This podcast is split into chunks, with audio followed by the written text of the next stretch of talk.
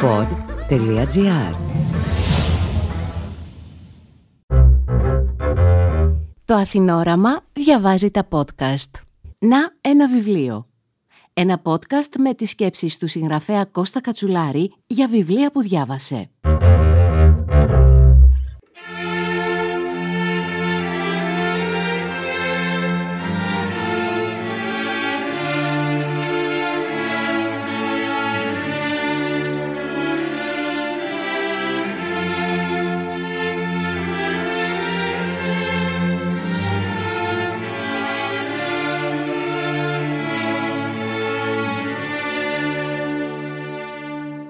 Γεια σου. Είμαι ο Κώστας Κατσουλάρης και όπως ίσως έχεις ήδη καταλάβει, αυτό δεν είναι ένα ακόμη επεισόδιο της σειράς «Να ένα βιβλίο». Είναι ένα podcast αφιερωμένο στον Ουκρανικό λαό, στον αγώνα του για ελευθερία, δημοκρατία και αξιοπρέπεια. Τη στιγμή που εκφωνώ τούτα τα λόγια, βρισκόμαστε στην 22η μέρα της βάρβαρης εισβολής των ρωσικών στρατευμάτων στην Ουκρανία. Βρισκόμαστε μάλιστα σε μια από τις χειρότερες στιγμές του βρώμικου αυτού πολέμου, αφού η μαζική δολοφονία αμάχων είναι πλέον κεντρική στρατηγική επιλογή του Κρεμλίνου. Για εμάς φίλε συναναγνώστη, το γνωρίζεις, τα βιβλία δεν είναι ένα μέσο απόδρασης από την πραγματικότητα. Δεν τα διαβάζουμε για να ξεχνιόμαστε. Αντίθετα, τα διαβάζουμε για να θυμόμαστε, τα διαβάζουμε για να ζήσουμε χίλιες διαφορετικές πραγματικότητες, τα διαβάζουμε για να καταλάβουμε, ακόμη και σε καταστάσεις κρίσιμες και τραγικές όπως αυτές που ζούμε σήμερα, να κατανοήσουμε το πώς φτάσαμε ως εδώ. Η απάντηση σε αυτό το ερώτημα βρίσκεται πρωτίστως στη σύγχρονη ρωσική ιστορία. Στην ιστορία δηλαδή της Ρωσίας μετά την πτώση του Σοβιετικού καθεστώτος. Και μονάχα σε ένα δεύτερο επίπεδο σε λόγους και αιτίες που έχουν να κάνουν με την ευρύτερη ιστορία της περιοχής και τη γεωπολιτική. Έτσι, θα παρουσιάσω σήμερα πολύ ευσύνοπτα οκτώ βιβλία. Τα έξι από αυτά είναι βιβλία ιστορίας, έρευνας και γεωπολιτικής και τα δύο είναι λογοτεχνικά βιβλία Ουκρανών συγγραφέων. Ξεκινάμε.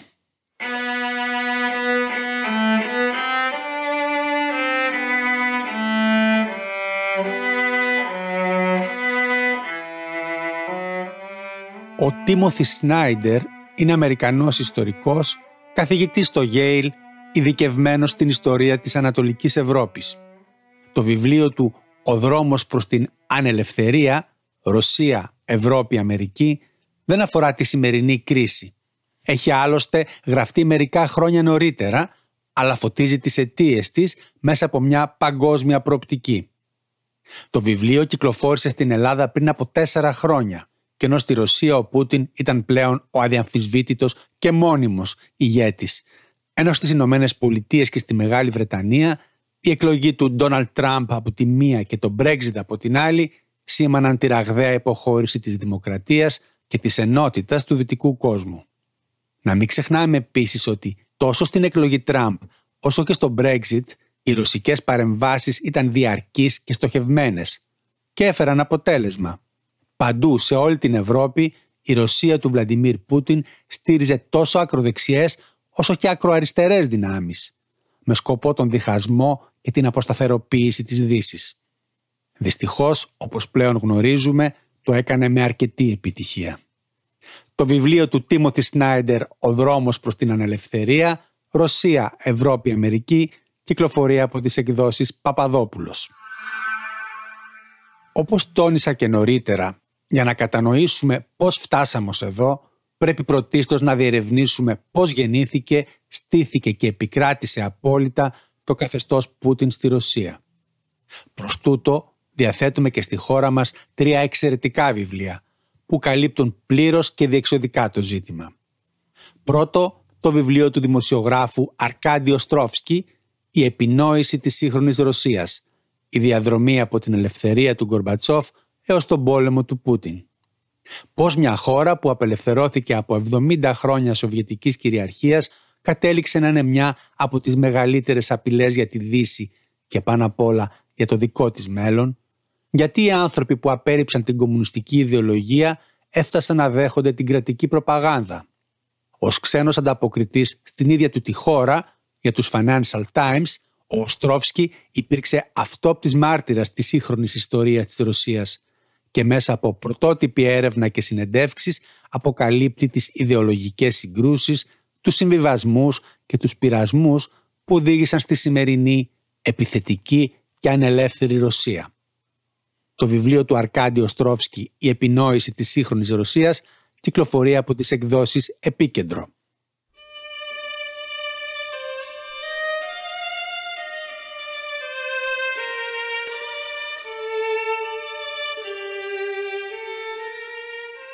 Αν υπάρχει ένα βιβλίο που θα έπρεπε να έχει διαβαστεί με τα μεγίστης προσοχής από όλους τους δυτικούς που βρίσκονται σε κρίσιμες θέσεις, αλλά και από όλους εμάς που δεν μπορούμε να υποκρινόμαστε ότι δεν γνωρίζαμε τι συνέβαινε στη Ρωσία του Πούτιν, αυτό είναι το βιβλίο του παγκόσμιου Ρώσου πρωταθλητής στο σκάκι Γκάρι Κασπάροφ.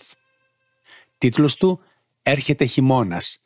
Γιατί πρέπει να αντιταχθούμε στον Βλαντιμίρ Πούτιν και στους εχθρούς του ελεύθερου κόσμου» ήδη από το 2015, όταν κυκλοφόρησε το βιβλίο του Κασπάροφ στη Δύση, ο σπουδαίος κακιστής και δημοκράτης μας προειδοποίησε για τους κινδύνους του πουτινισμού, καταδεικνύοντας πόσο επικίνδυνη για την παγκόσμια ειρήνη ήταν η αδράνεια που επέδειξε ο δυτικός κόσμος απέναντι στις μεθοδεύσεις της Ρωσίας του Πούτιν. Σήμερα, ένα μετά το άλλο, γράφονται άρθρα με τίτλο «Έπρεπε να είχαμε ακούσει προσεκτικότερα τον Γκάρι Κασπάροφ». Πράγματι έπρεπε. Το βιβλίο του Κασπάροφ «Έρχεται χειμώνας» κυκλοφορεί από τις εκδόσεις «Επίκεντρο». Αν όμως θέλεις να διαβάσεις ένα ακριβές πορτρέτο του Ρώσου Προέδρου, εστιασμένο στην ιστορία και στην προσωπικότητα του μοιραίου ανθρώπου, όχι μονάχα για τους Ρώσους, αλλά ίσως και για ολόκληρη την ανθρωπότητα, τότε το βιβλίο που χρειάζεσαι είναι τούτο. Βλαντιμίρ Πούτιν, ο άνθρωπος δίχως πρόσωπο, της δημοσιογράφου Μάσα Γκέσεν. Είναι η ανατριχιαστική εξιστόρηση της διαδικασίας μέσα από την οποία ένας χαμηλόβαθμος πράκτορας της KGB αναρριχήθηκε στην Προεδρία της Ρωσίας.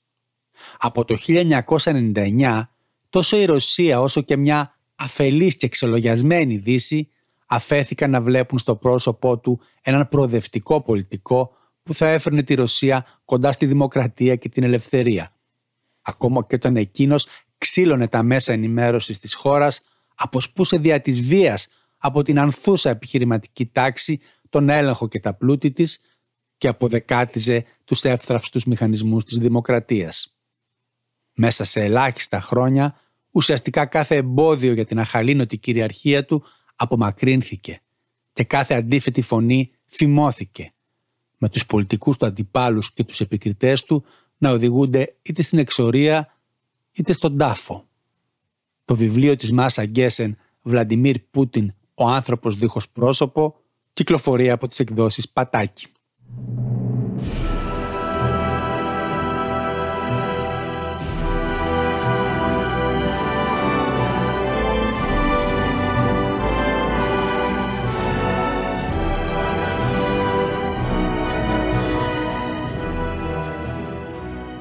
Πέρα όμως από την πρόσφατη ιστορία της Ρωσίας, την άνοδο του Πούτιν στην εξουσία και τη διαμόρφωση του ολοκληρωτικού πουτινικού καθεστώτος, υπάρχει πάντα και η γεωπολιτική.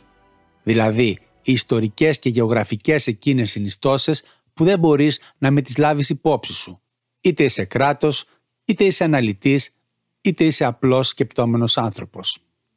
Τον Βρετανό Τιμ Μάρσαλ τον έχουμε παρουσιάσει ξανά και ξανά στον ένα βιβλίο με αφορμή τα βιβλία του «Εχμάλωτη της γεωγραφίας» και «Η δύναμη της γεωγραφίας». Στο πρώτο θα βρείτε μεταξύ άλλων μια σημαντική ανάλυση των λόγων που η Ρωσία είχε και έχει τέτοια αιμονή με την Κρυμαία. Ενώ στο δεύτερο μια ευσύνοπτη αλλά βαθιά ανάλυση των ελληνοτουρκικών διαφορών. Όλα γραμμένα απλά και κατανοητά. Μια διευκρίνηση όμως για τους πολλούς λάτρεις της γεωπολιτικής ανάλυσης στη χώρα μας – που αρέσκονται να κοιτάνε το δάσος ακόμα και όταν αυτό καίγεται. Το γεγονός ότι η Ρωσία μπορεί να χρειάζεται απελπισμένα ένα λιμάνι σε θερμά νερά δεν δικαιολογεί τη βίαιη προσάρτηση εδαφών μιας άλλης χώρας, πόσο μάλλον τον βομβαρδισμό της. Στην εποχή μας υπάρχουν ειρηνικοί τρόποι να λύνονται διαφορές ή να αποκτά κανείς δικαιώματα σε λιμάνια. Η γεωγραφία είναι μεν ένα υπόβαθρο, χρήσιμο να το γνωρίζεις, αλλά δεν αποτελεί δικαιολόγηση για βαρβαρότητες. Τα πολλαπλώς χρήσιμα βιβλία του Tim Marshall κυκλοφορούν από τις εκδόσεις Διόπτρα. Σε παρόμοια κατεύθυνση, ο σπουδαίος Γάλλος διεθνολόγος Πασκάλ Μπονιφάς δεν χρειάζεται συστάσεις. Πολλά βιβλία του κυκλοφορούν ήδη στα ελληνικά, όλα τους σχετικά με τις προκλήσεις της γεωπολιτικής. Εδώ ο λόγος για ένα ιδιαίτερο βιβλίο του που μόλις κυκλοφόρησε και έχει τίτλο «Άτλας Διεθνών Σχέσεων». Η έκδοση περιλαμβάνει 100 επικυροποιημένους και κατανοητούς χάρτες οι οποίοι δίνουν στους αναγνώστες τη δυνατότητα να στοχαστούν πάνω σε σημαντικές πλευρές των διεθνών σχέσεων, όπως και για τη σημερινή συγκυρία. Είναι ένα βιβλίο μεγάλο και πολυτελές με επιστημονική επιμέλεια του διεθνολόγου Σωτήρη Ντάλι. Ο Άτλας Διεθνών Σχέσεων του Πασκάλ Μπονιφάς κυκλοφορεί από τις εκδόσεις Πεδίο. Τέλος, δύο Ουκρανοί λογοτέχνες έχουν έρθει μοιραία στην επικαιρότητα. Ο Αντρέι Κούρκοφ είναι γνωστός στη χώρα μας από τα μυθιστορήματά του στις εκδόσεις Καστανιώτη. Το τελευταίο του έχει τίτλο «Ο τελευταίος έρωτας ενός Ουκρανού Προέδρου», ενώ από μέρα σε μέρα θα κυκλοφορήσει το μυθιστόρημα «Γκρίζες Μέλισσες». Και τα δύο σχετίζονται με διαφορετικές πλευρές της ζωής στην Ουκρανία, μια χώρα που ουσιαστικά από το 2014 βρίσκεται σε ακήρυχτο πόλεμο. Αντίστοιχα, την Κάτια Πετρόφσκαγια τη γνωρίσαμε στη χώρα μας μέσα από το βιβλίο της «Νομίζω την έλεγαν Έστερ». Η Κάτια, γεννημένη και μεγαλωμένη στο Σοβιετικό Κίεβο, ανακαλύπτει ότι προέρχεται από μια εβραϊκή οικογένεια που έχει τις ρίζες της στη Βιέννη. Μέσα από τις μνήμες των γονιών της, από ταξίδια στα μέρη όπου έζησαν οι προγονείς της και από εξονυχιστική έρευνα στα αρχεία, ανασυνθέτει την οικογενειακή της ιστορία, όπως αυτή εξελίχθηκε και διαμορφώθηκε μέσα από τις καταστροφές του 20ου αιώνα. Το βιβλίο «Νομίζω την έλεγαν Έστερ» της Κάτια Πετρόφσκαγια κυκλοφορεί από τις εκδόσεις Καπών.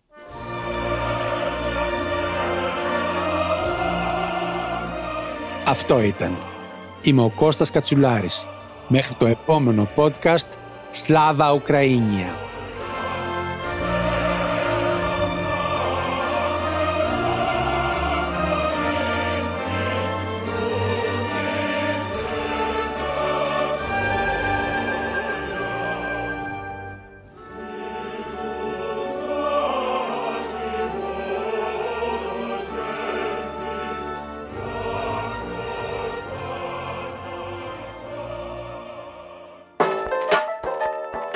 Παρουσίαση επιμέλεια Κώστας Κατσουλάρης. Παραγωγή Ελεάνα Παπαδοκοστάκη. Ηχοληψία μοντάζ Μάριος Πλασκασοβίτης. Αν θέλετε να διαβάσετε το podcast «Να ένα βιβλίο», αναζητήστε το στην ηλεκτρονική έκδοση του περιοδικού Αθηνόραμα. Μια παραγωγή του pod.gr. Αναζητήστε τα podcast που σας ενδιαφέρουν στο pod.gr, Spotify, Apple Podcast, Google Podcast και σε όποια άλλη εφαρμογή ακούτε podcast από το κινητό σας.